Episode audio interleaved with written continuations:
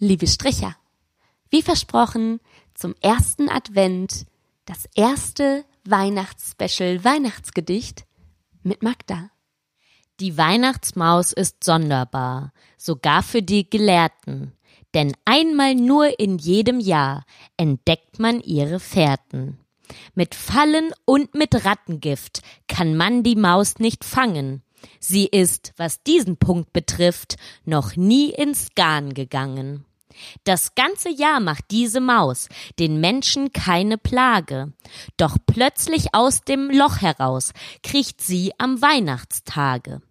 Zum Beispiel war vom Festgebäck das Mutter gut verborgen, mit einem Mal das Beste weg am ersten Weihnachtsmorgen.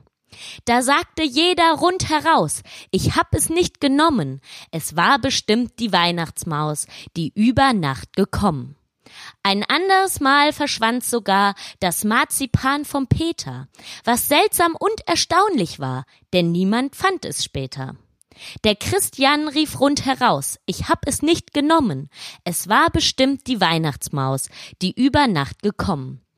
Ein drittes Mal verschwand vom Baum, an dem die Kugeln hingen, ein Weihnachtsmann aus Eierschaum, nebst anderen leckeren Dingen.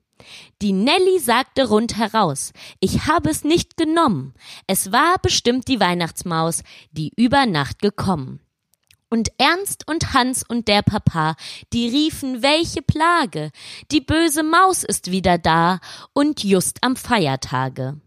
Nur Mutter sprach kein Klagenwort, sie sagte unumwunden, sind erst die Süßigkeiten fort, ist auch die Maus verschwunden.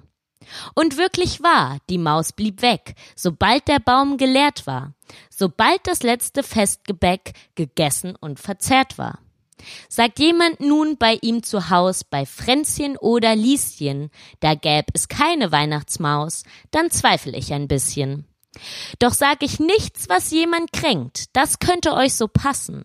Was man von Weihnachtsmäusen denkt, bleibt jedem überlassen. Das war die Weihnachtsmaus von James Krüss. Gedankenstriche